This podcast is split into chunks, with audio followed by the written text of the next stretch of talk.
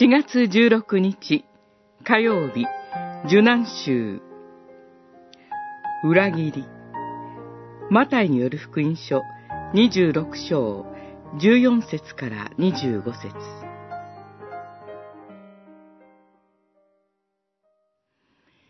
イエスはお答えになった。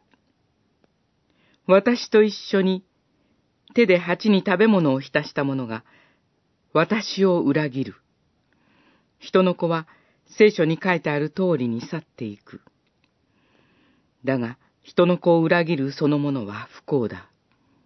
二十六章、二十三節、二十四節。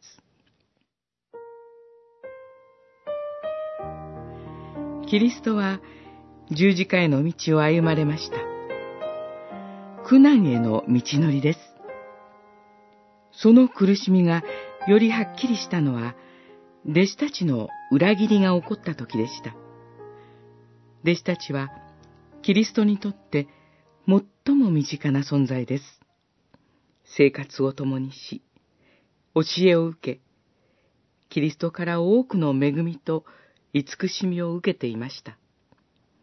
その弟子たちが、キリストを裏切ろうとしています。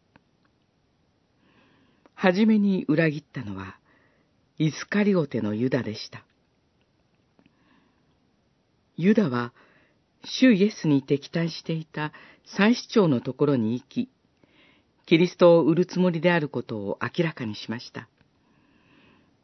お金で主イエスを売ったのです。主イエスは、私を裏切る者は不幸だとおっしゃいました。その裏切りが弟子から出ることをご存知でした。深い悲しみを覚えられたでしょう。弟子たちの裏切りを引き受けて、キリストは十字架に向かわれます。ユダの裏切り。この裏切りは、弟子の中から起こりました。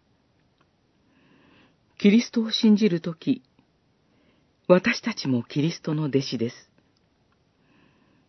あらゆる罪が許されていることに平安を覚えながら、ユダのように、キリストを裏切ることはないか、絶えず悔い改めたいのです。